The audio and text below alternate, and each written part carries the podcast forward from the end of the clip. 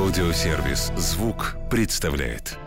Всем привет, добро пожаловать на подкаст «Ничего святого». Ничего святого. Каждый вторник я, Марк Андерсон, приглашаю в гости знаменитых людей, говорю с ними обо всем, о чем можно и нельзя. Ничего святого.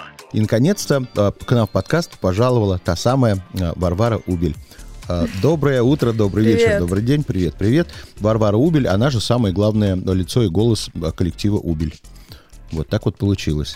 Нарожали детей, а они взяли и группу сделали. Значит, с чего хочу начать? Начать с того, что на, на прошлой неделе нас, к сожалению, покинул, наверное, самый последний из легендарных исполнителей Тони Беннет. Для тебя это имя вообще о чем-то говорит? Я, если честно, не знала, что он нас покинул. Да, в пятницу, в пятницу как 96 лет, и голове. Да. Серьезно? Нет, я просто... Это легендарный человек. э, Я, я в шоке, если честно, потому что я сейчас учу его песню для того, чтобы вставить ее в программу. Недавно слушала его альбомы. Вообще, я подсадила родителей на его Мгм. дискографию, и у меня дома всегда звучит Тони Беннет сейчас. И, ну, это... Это определенно легенда джазового вообще мира. И то, что он и в последние свои а, года, скажем, десятилетия жизни делал какие-то фиты с популярными артистами, это тоже вызывает уважение, потому что джазовые артисты часто остаются приверженными своему жанру и вот прям ни шага ни влево, ни вправо. Мгм. Только, только какой-то, может быть, какой-то налет снобизма в этом присутствует еще. А здесь человек просто берет возможности все и поет со всеми певицами и певцами, которые ему нравятся, и Но знаешь, многие говорят, опустился до Леди Гаги. Вот ты как считаешь, опустился Да или нет, как? я бы не сказала. Э, Но, если честно, последний альбом мне не понравился, они его перепродюсировали, есть много шероховатостей каких-то именно в записи. Он, он какой-то совсем пластиковый уже получился. А вообще я против Леди Гаги ничего не имею, наоборот. Меня очень вызывает уважение эта персона по разным вообще фронтам, потому как она умеет себя подавать, потому какие у нее вообще таланты в написании песен и в их исполнении, в Мгм. э, том, какая она пианистка, перформансер вообще. Ну, в общем, это очень круто. Я только за такие коллаборации. Единственное, что качество подкачало последнего альбома, меня это расстроило. Ну вот смотри, Тони Беннет, э, чем он известен? Он, как и все его собратья, там и Дин Мартин, и Фрэнк Синатра, и Нет Кин Кол, хотя нет, Нет Кин Кол немножко все-таки другое, они были крунерами. Но если кто не знает, крунеры — это люди, которые в свое время стали перепевать, сейчас уже это называется перепевать джазовые стандарты. До этого там крунеры — это были люди, которые там не могли так оперу красиво петь и просто ее более попсово исполняли для людей. Вот. А в наше время карьеру на этом э, крунерстве себе сделал Майкл Бубле, Робби Уильямс немножечко тоже крунер. И я заметил, что ни, ни у нас, ни за рубежом вообще нет женщин-крунеров. Но есть вот Тиона Контридзе, которая выступает, она тоже перепевает джазовые стандарты, которые какие-то попсовые песни поет на свой манер. Почему такое происходит? Вот ты бы не хотела занять эту нишу и стать таким известным, красивым крунером в России? Ну, нет. Крунер для меня слишком простое какое-то понятие, то есть это просто спеть песню красиво. Ну, это я могу. А что есть? То есть, ну как, амурку. Ну хорошо, вот ты же Бубле слушаешь? Это тоже достаточно пластиковый проект. А, Это такой, скажем, коммерциализированный джаз, который абсолютно точно с успехом подойдет для любой вечеринки, для любого, даже если это поставить фоном. Э, Это захватывает внимание, потому что там очень интересные аранжировки, но при этом, при всем, у меня закрадывается такое впечатление, что это именно проект, который сделан ради коммерции. Что не скажешь о Грегори Портере, э, его альбомах, которые тоже достаточно ну, как, я не знаю, с очень интересными аранжировками, которые яркие, но при этом ты всегда не знаешь, чего ждать. И это человек, который вот прям на чистом творчестве. Мне кажется, что ему, у него вот есть этот компромисс между тем, что хочется по сложности музыки, исполнения и восприятия для него самого, и что хочется услышать зрителю, который пришел, ну, вставился наушники в уши для того, чтобы послушать что-то, что его стопроцентно порадует. И тут вот это всегда такой компромисс между тем, что хочет профессиональный музыкант и что хочет обывательский какой-то слушатель. Э, да даже не, не только обыватель, я думаю, что просто под настроение как-то пойдет. И вот э, у Майкла Бубле есть такая, такая штука, что все-таки это беспроигрышно выигрышный вариант, что это всем должно понравиться, что это что-то такое в стандарты, не знаю, введенное. И для меня все-таки этот жанр, он такой простоватый. То есть после того, как ты спел тему, что является главным, да, э, нужно сделать что-то интересное, удивить слушателя, а у них такой функции задачи не, не стоит, они скорее просто м, передают смысл и наслаждаются звуком самим. Поэтому мне кажется, что это давно пройденный этап, что сейчас все больше идут на изменения вот этих джазовых стандартов, потому что они уже звучат э, сотню лет, Мгм. и всем хочется услышать их в каких-то интересных аранжировках, каких-то э, сумасшедших и, ну, может быть, каких-то э, странных сначала решениях для того, чтобы двинуть индустрию вперед. Давай поговорим о проекте, который сделал тебя, в общем-то, массово известный. Э, Проект, который называется «Ну-ка все вместе». Я расскажу предысторию. Когда давным-давно а, с э, замечательными своими подружками Время, наверное, было 12 часов ночи. Мы сидели, не знали, чем бы заняться. Я говорю, давайте посмотрим. Я тут посмотрел целых э, два сезона «Ну-ка все вместе». Я- они такие, что это такое? Я говорю, музыкальный конкурс на канале «Россия». Они рассмеялись, сказали, ну что, мы совсем, что ли, уже двинулись, что будем смотреть канал «Россия». Я говорю, давайте смотреть в Ютьюбе, чтобы без рекламы, и не так унизительно это было. Вот. Потом склейка. 10 часов утра. Мы продолжаем смотреть. Закончили уже смотреть там все два или три сезона. Они такие, а еще есть? Я говорю, нет, еще пока нет. Потом проходит какое-то время, начинается четвертый сезон. Я там смотрю первые серии, вижу тебя. И, значит, прихожу к этой своей знакомой опять. Я говорю, смотри, начался новый сезон. Она, ну, включи мне что-нибудь самое такое-такое. Включаю тебя. Она такая, слушай, но эта девочка прямо для кино, она станет победителем. Подругу мою зовут Настя Сайфулина, известная тебе. И Настя говорит, она победит, и я буду снимать ее в кино. Проходит время, Настя мне, значит, уже пишет из Питера. Она говорит, вот мы с твоей Варварой встретились, вот мы уже фотографируемся. И она говорит, я тебе по секрету скажу. Она мне по секрету сказала, она победила в этом сезоне. Вот, короче, вот так вот все у нас взаимосвязано. А что хочу спросить. Во-первых, чего с кино? Вы вообще там до чего-то разродились с Настей или нет? С кино пока тишина. Я очень на это надеюсь. Просто э, вот с той плотностью, которой и в моей, и в Настиной жизни за последний год события происходят, э, я не укладываю в голове, что прошел год почти. Почти. Вот, то есть это было осенью, сейчас уже такая середина лета. Э, я не укладываю, сколько событий в моей жизни произошло за это время. Я не успеваю за развитием, которое происходит в моей жизни, то есть меня психологически я немножко догоняю это все. И сейчас мне кажется, что я нащупываю эту стабильность, с... потому что год назад я закончила э, все свои учебные заведения, переехала в другой город, обрушилась эта победа в шоу, очень много внимания, вдруг концерты в столицах, и вдруг... э, а, мы написали альбом, мы записали, выпустили альбом, это же тоже большое дело э, с моей группой «Убель». И Пока что до кино руки, ну, руки просто не дошли, э, но мне, ну, то есть мы сейчас держим коммуникацию, и это на самом деле очень интересно для меня, потому что я закончила театральный институт как артистка эстрады, вот, и это, это на самом деле многие путают с э, мюзиклом, но нет, это именно как актерская составляющая, просто не драматического характера, больше в общении со зрителем, скажем. И очень-очень много хочется нового узнать о себе, потому что каждую сессию в театральном институте это было что-то невероятное, что, о, неужели я так могу? Я же вообще туда попала случайно, можно сказать. Мне мама сказала, давай высшее образование на заочке, чтобы получила, как все нормальные люди. Вот, и я такая, а что у нас, куда у нас берут только с литературой экзамен по ЕГЭ? И вот оказывается, что в театральном институте была заочка. Я туда пошла, и мне мама изначально вообще говорила, ну, актриса из тебя так себе. Вот, э, ну, она изменила это мнение, посмотрев на то, что получается на сессиях, но это тоже очень интересно. И кино, вообще камеры, это абсолютно новый опыт, и это то, чего я с таким, наверное, трепетом жду, потому что я не знаю, чего ждать от самой себя, и как вообще все происходит на съемочной площадке. Это для меня такая белое, белое пятно, которое хочется уже рассекретить. Но ты для меня, вот сколько я смотрел на твои фотографии, именно на фотографиях очень часто напоминаешь мою любимую актрису, молодую Элизабет Тейлор. Такие у вас очень похожие хитрые лисьи глазки. И у нее в молодости такие же были. Вот. Скажи мне, пожалуйста, вот если возвращаться э, опять к «Ну-ка все вместе», но не обсуждая конкурс, там была участница Нуца Бузаладзе. Помнишь такую? Конечно. Которая громкая. Как тебе вообще э, ее переход на территорию Америки, на участие в American Idol и прочее-прочее?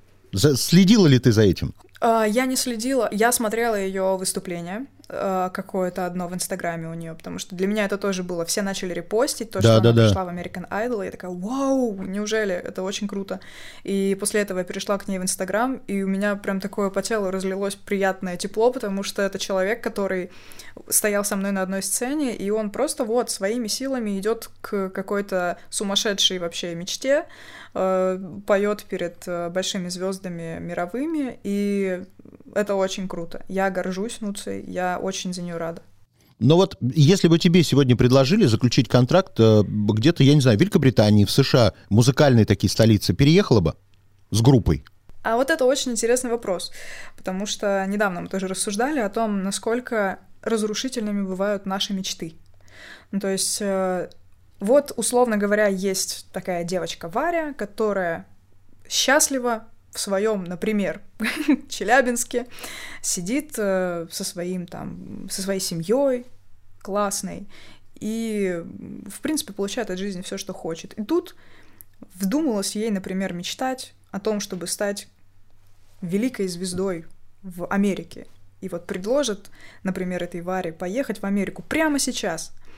И вот, наверное, та Варя, которая еще несколько лет назад училась в колледже в музыкальном и грезила о том, чтобы там вот, покорить весь мир, грубо говоря, сейчас уже подумала бы 10 раз, может быть, 110 раз о таком предложении, потому что счастье, оно не только в том, чтобы достигать, достигать, достигать, счастье в том, чтобы доносить людям то, что тебе кажется важным, и оставаться, ну, найти своих и успокоиться, как говорится. И мне кажется, что я сейчас очень на правильном пути стою, потому что я пишу музыку на русском языке, в котором ну, рассказываю всю свою все, что, все то, что мне важно, скажем, не только боль, хотела сказать боль, на самом деле там далеко не только эта эмоция. И становлюсь все более услышиваемой людьми, которые мне потенциально близки по духу. вот.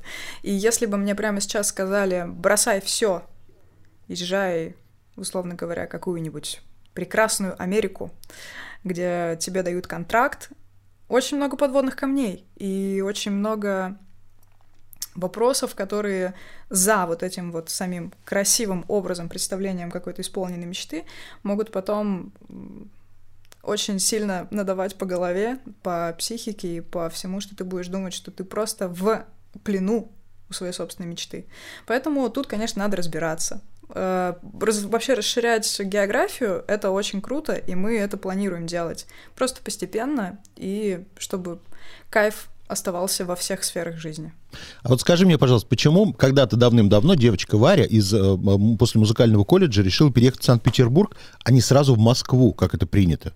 Вот знаешь, у меня вообще нет такого, что я Москву как-то в, там одухотворяю своим, своей любовью. И я не могу ее понять до сих пор. Я каждый раз приезжаю и думаю, так и, ну, давай, Удивляй. Давай, сделай со мной все то, что ты делаешь с другими. ну, даже не то, что удивляй, я, ну, я ценю красоту, которая э, в Москве присутствует. Мне нравится, что это центр, в котором все разом, то есть это как такой как в Звездных войнах, вот это вот, помнишь? Да, да, да. Э, центр галактики, или как, да. в который все слетались. Ну, то есть это очень удобно на самом деле. Просто для меня Питер — это место, во-первых, в которое за 12 лет до того, как я сюда переехала, переехал мой старший брат Егор, с которым мы и делаем нашу музыку группы «Убель». У него здесь студия звукозаписи, у него здесь... Э, ну, вообще, это как бы его жизнь, к которой я очень стремилась, в которую я очень стремилась попасть, когда была ученицей, потому что в творчестве группы «Убель» я вижу всю свою реализацию своих идей э, в плане и поэзии, и музыки. Это просто вот детище. Э, но и я очень влюбилась в Питер, потому что это город-книга, город-кино, то есть ты просто сразу оказываешься на каких-то в каких-то декорациях, которые при этом очень живые внутри. Ты смотришь на фасады зданий, и у тебя нет ощущения, что за ними пустота, что это картонка какая-то. Хотя с Москвой у меня такое часто бывает. И, возможно, это потому что я мало тусовалась именно в Москве, потому что я постоянно приезжаю туда по каким-то работам, по каким-то мероприятиям, и у меня не остается времени и сил для того, чтобы там просто отдохнуть, погулять. Поэтому и, и у меня ассоциируется этот город с каким-то напрягом, вот, а Питер такой чил. Ну вот ты заговорила про брата Егора, у вас с ним разница в 11 лет, и вы, вы для меня получаете такой mm-hmm. абсолютно российской версии Билли Айлиш и ее Финиса брата. У них тоже разница почти 11 лет, вы почти одногодки, что твой брат, что ты с Билли Айлиш. Вот. А как вы вообще могли сойтись с братом? В каком возрасте вы сошлись? Потому что обычно с такой разницей люди начинают общаться лет в 25 только. А до этого они не интересны друг другу, потому что это люди разного поколения. У нас есть такая штука, у нас есть тост который мы обязательно на тусовках произносим, когда вместе находимся. Это за музыку, которая нас связала, вопреки родственным связям. Э, потому что, ну, Егор вообще с самого детства, когда я только родилась, он родителям заявил, что он станет заниматься моим музыкальным воспитанием. И у него это получилось. Он, он поставил себе цель и шел к ней. В общем, сделал такой э, лучший сорт сестры как он говорит, сам взрастил, э, всем, чем надо, удобрял, и в итоге, ну, получается, что действительно у него получился человек, который слушает все, что ему нравится, которому нравится все, что нравится ему, грубо говоря. И мы вот два таких, э, два таких человека, которые имеют очень ну, видите, я синтезированный, получается, такой э, участник этого процесса, что у нас одинаковый вкус, не потому что мы искали друг друга всю жизнь, встретились и такие, вау, тебе тоже нравится эта группа, а потому что это планомерно вбивалось мне в голову очень мягкими методами, как бы подсовывалось дисками какими-то, скидывалось там ссылочками. Так что мы просто слушаем одну музыку, нам это нравится. А сейчас, когда я уже выросла, и у меня там вообще круг, например, я намного больше слушаю и люблю джаз, чем Егор. Вот этот вот именно традиция, мейнстрим. А, и я ему иногда показываю какие-то вещи, и он такой, вау, добавлю к себе в копилку, то есть это уже обратная пошла связь. Не было такого, что в тайне от него ты под одеялом там слушал «Руки вверх», «Ласковый май» и Modern Talking? Нет, такая группа была «Ранетки». Я их обожаю до сих пор. Егор их терпеть не мог. Ну, просто, когда они были вот именно на пике популярности, я не помню, сколько мне было там лет, я была в началке, училась еще в школе. И знаете, что сделал этот гений? Он вместо того, чтобы говорить мне, что это плохая группа, по его мнению, и что мне не стоит их слушать, подарил мне их live на, на, это, на Лужниках. Ну, то есть это прям диск с живым звуком. То есть он надеялся, что я услышу живой звук, как эти девчонки играют, и я подумаю, это ужасно, мне не стоит этого слушать, они не попадают в ноты. Но мне понравилось. вот, поэтому его план не удался. То есть были какие-то такие моменты именно современного, то, что появляется. Но в основном э, Егор это тот человек, который, когда садится в такси и играет какое-нибудь радиодача, он просит сделать погромче. Нам интересно вообще абсолютно разные жанры, кто какие находки в каких э, ситуациях э, делает и избирает. Это как выбор, это очень прикольно. Скажи мне, пожалуйста, у Егора ведь скоро день рождения, правильно? Да, да, завтра. Да, завтра день рождения. И Егор как так выяснил, что куда ты делал свой, свой Гибсон, куда он вообще делал свою гитару? Что с ней произошло? Ой, история траурная. Так. Э, как-то Егору, знаете, ну, на самом деле там такая ситуация, что я концов тоже в ней не нахожу. Э, Егору дали просто попользоваться этой гитарой, но так, что вроде как и отдали. Ну, то есть дали попользоваться и исчезли. Я вот сейчас могу очень сильно ошибаться, это то, как я это поняла. Сейчас человек, который дал ему эту гитару, услышит такой, что? Я вообще не давал ему эту гитару. Да, я просто забыл ее на студии. Ну, в общем, да, Егор на недолго играл, какая-то, наверное, лучше бы он это сам рассказал, но в итоге эта гитара понадобилась ее хозяину, и игрушку отобрали. у ребенка. Ну, хра- хорошо, что отобрали. Я думал, что он ее, не знаю, где-нибудь потерял, и теперь придется собирать деньги на новый Гибсон и отдавать этим людям. Нет. Для всех, кто нас слушает, э, заходите э, в запретный э, запрет грамм группы Убель, и там есть возможность помочь Егору собрать деньги на новый Гибсон. Это, между прочим, не 3 копейки стоит, а вещь очень полезная для музыкантов. Кто занимается имиджем группы Убель? Потому что я был на одном только концерте на презентации, когда в Мумитроль-баре ты презентовала альбом. Все было красиво, но мне показалось, что, ну не то, что кто во что гораст, а как будто бы нет какого-то единого, даже имиджевого стиля. Музыка, понятно, но вы на сцене, каждый смотрится как будто бы отдельный персонаж. Э, Имиджем нашей группы занимаюсь я и наш менеджер. Ну, вообще мы все вместе занимаемся. То есть у нас нет такого, что у нас есть какой-то дядя, папа, который нас взял в рукавицы и сказал, а ну-ка все надели черные рубашки. То есть мы как-то сами э, решаем, может быть, поэтому все смотрятся немножко по-отдельному, но мы над этим очень работаем. Э, недавно тоже обсуждали тот момент, что у нас все в группе выглядят как мультяшки.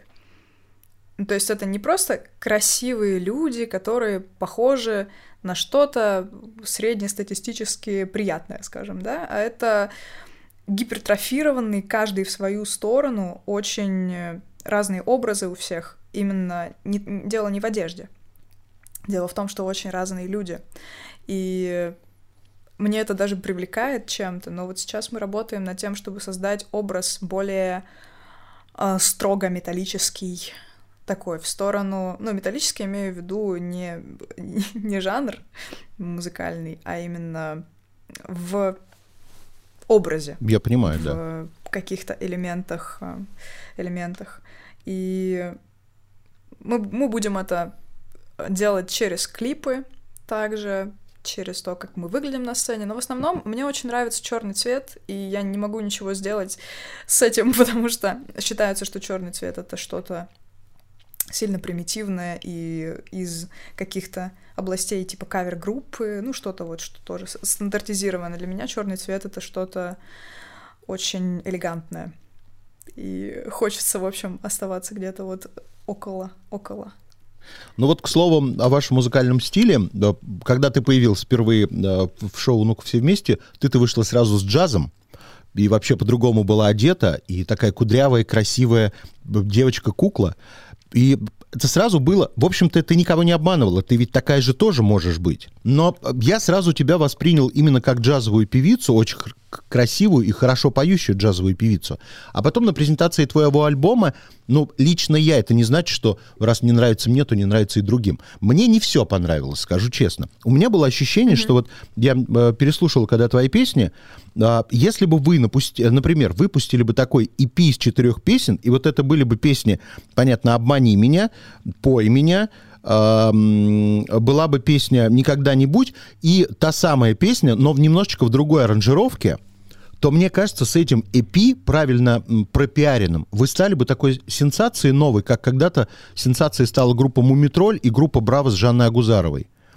Вот у меня ощущение, что у вас в дискографии есть такие очень красивые всплески музыкальные, которые могут вас сделать супер группой, прям очень альтернативной группой типа А-студио. Э, вот с Кэти, с Кэти Тапури, когда есть красивый вокал, красивая вокалистка, но они понимают, они конъюнктурщики, они понимают, что в какую сторону надо уходить.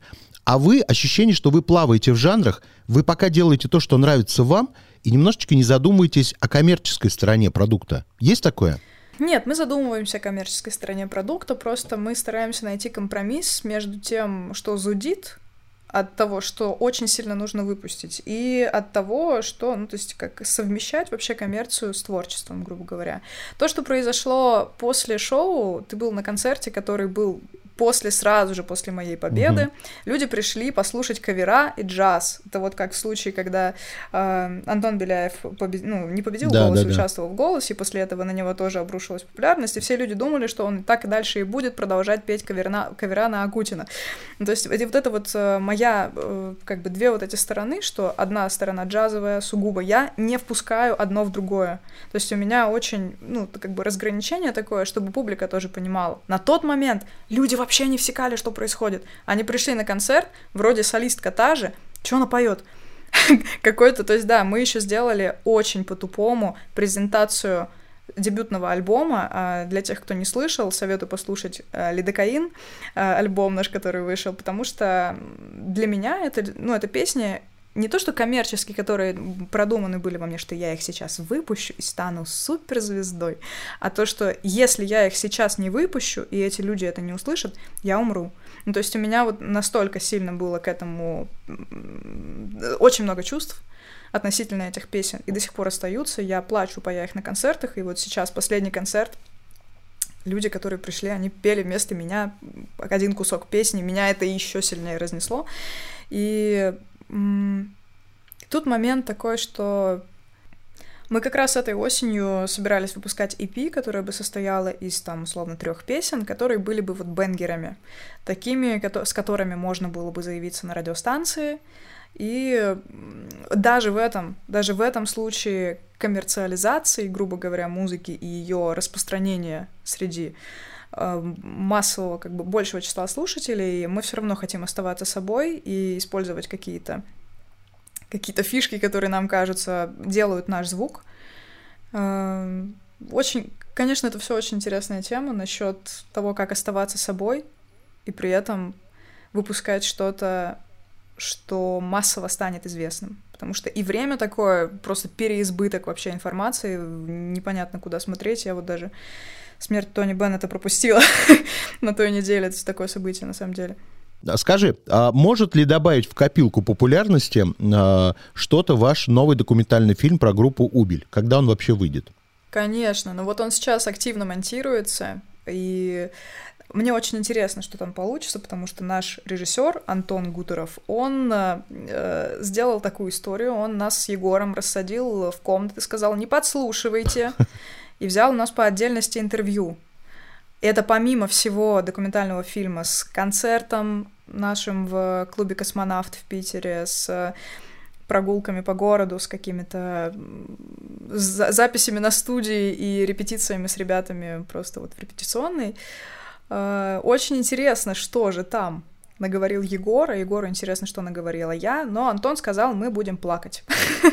а мне это очень, очень нравится, потому что если фильм вызывает какую-то эмоцию, какую-то хотя бы вообще эмоцию, но здесь, я думаю, все таки это будет такой что-то пронизывающее про семью, про близости, про классные настоящие ценности, то если это вызовет такую эмоцию, я буду очень рада. Но я думаю, там и смешно тоже будет, потому что мы такие с Егором. Когда этот фильм выйдет в свет, когда мы его увидим? Я думаю, что в ближайшие полтора месяца это произойдет. Мы очень-очень ждем монтаж, и там большая работа сейчас проводится. Поэтому думаю, что в августе, в сентябре этот фильм уже можно будет увидеть. Так, но у вас еще до конца лета должен выйти и э, джазовый фит э, с, с каким-то джазовым пианистом не с каким-то джазовым пианистом, так. а с Николаем Мищенко. Э, так. Это выпускник Беркли. Э, он учился сначала в Москве на фортепиано, потом переехал в Америку. Сейчас он в Индии. Э, неуловимый абсолютно человек, потрясающий пианист. Мы с ним познакомились на фестивале джаз в... Как сейчас скажу? Это было в моем родном городе Новосибирске. Студенческий джазовый фестиваль это называется. Вот, и просто как-то заобщались, и зашла тема за то, чтобы что-то сделать вместе, а у меня как раз лежала песня для того, чтобы сделать вот какой-то фортепианный, ну, фортепианную, не знаю, такую коллаборацию, и это будет нечто похожее на Адель, и с таким уклоном в джаз и классику. В общем, это какой-то бенгер такой на английском языке. Смотри, у меня есть такая игра, называется «Я никогда не». Я тебе даю ситуации из жизни, угу. а ты рассказываешь, было с тобой такое или не было. Ситуации очень простые, прям Давай. бытовые, примитивные. Итак, я никогда не видела живьем голую знаменитость. Каждый день, каждый день, каждый день вижу, потому что мой молодой человек — это звезда. Костя Глуздаков — это артист, солист э, своей группы He Called Her Jen, и параллельно он пишет всю музыку в проект «Внутри Лапенко», Багровый Фантомас, он гитарист в группе Багровый Фантомас, да. Вот э, каждый день вижу голую знаменитость. Так, хорошо. Я никогда не ела просроченные продукты, знаю, что они просроченные. Всегда. Я никогда не устраивал показные скандалы. Никогда не устраивал. Мне вообще это не нравится. Я никогда не занималась сексом в самолете или поезде. К сожалению, никогда. Я никогда не спала голышом. Э, всегда. Я никогда не обижал человека незаслуженно. Думаю, что обижала, но не специально. Я никогда не была в русском музее. Была. Э, Кстати, это обложку альбома «Лидокаин» написал наш отец э, с Егором. Он художник. После того, как мы сходили на выставку в Рубеле в Русском музее. Фамилия не имеет никакого отношения Так, хорошо. нашей. Я никогда не была на нудистском пляже. Никогда не была. Я никогда не переключаю канал, если вижу себя по телевизору. Скорее выключаю, наоборот, если, вижу. Мне очень тяжело смотреть. Вот есть какие-то недостатки у тебя? Ну, у меня скорее кринж себя. Ну, то есть я вижу какие-то проявления слишком, например, актерские, э, недостаточно естественные. Или, ну, где я что-то перестаралась сделать, потому что мне очень нравится, когда естественно все выглядит на сцене, без, э, ну, если нет такой творческой задачи в конкретный момент, то мне иногда кринжово просто смотреть на себя. Вот и все. Я никогда не обращался к услугам гадалок. Нет, никогда. Мне это не интересно. Я никогда не била животных. Нет, точно. Я никогда не хотел поменять что-либо в собственной внешности. Хотела бы. Много что хотела бы поменять. Но я к этому тоже привыкаю, и я вам не скажу сейчас тоже ничего, потому что еще начнете замечать во мне, и потом начнется. Так, я никогда не переживала по поводу неизбежности смерти. Очень часто. Это меня заводит в тупик. Зачем вот мы сейчас с вами вообще сидим, разговариваем? Куда это все потом? Да. Никогда не била в гневе посуду. Била. Да? Стакан. Очень красивый. То есть можно сказать, что Варвара Убель истеричка. Можно такое сказать. Ну, э, ну, ну а как? Ну, факты говорят за себя. Но я очень стараюсь быть спокойным человеком. Я никогда а, не платила за мужчину в ресторане. Платила, конечно, и считаю, что это нормально. Ну, то есть у меня нет каких-то предрассудков за то, что, кто, когда. То есть это все на ощущении. То есть мне хочется сейчас это сделать, я это сделаю. Не хочется, э, как-то по-другому. Ну, это вообще решается просто по велению души. Я никогда не завидовала коллегам по цеху. Завидовала, но это чувство внутри всегда прорабатывало достаточно быстро. И сейчас я могу сказать, что я вообще никому не завидую. У меня это, ну, то есть это прям была проработанная такая вещь, которую я осознанно, скажем, из себя исключила. И я скорее искренне испытываю эмоцию радости какой-то, потому что поняла, что у всех свои пути. Я никогда не читала целиком «Войну и мир». Никогда. Меня хватило первого тома. Я никогда не слушала песню Оли Бузовой от начала до конца. Э, Дослушала? Кто или что для тебя свято? Мама. Все, спасибо. Пока. Спасибо большое. Если вам понравилось, сохраняйте эпизод, чтобы было удобнее следить за новыми выпусками, которые выходят каждый вторник в аудиосервисе «Звук». Через неделю новый герой. Дождитесь.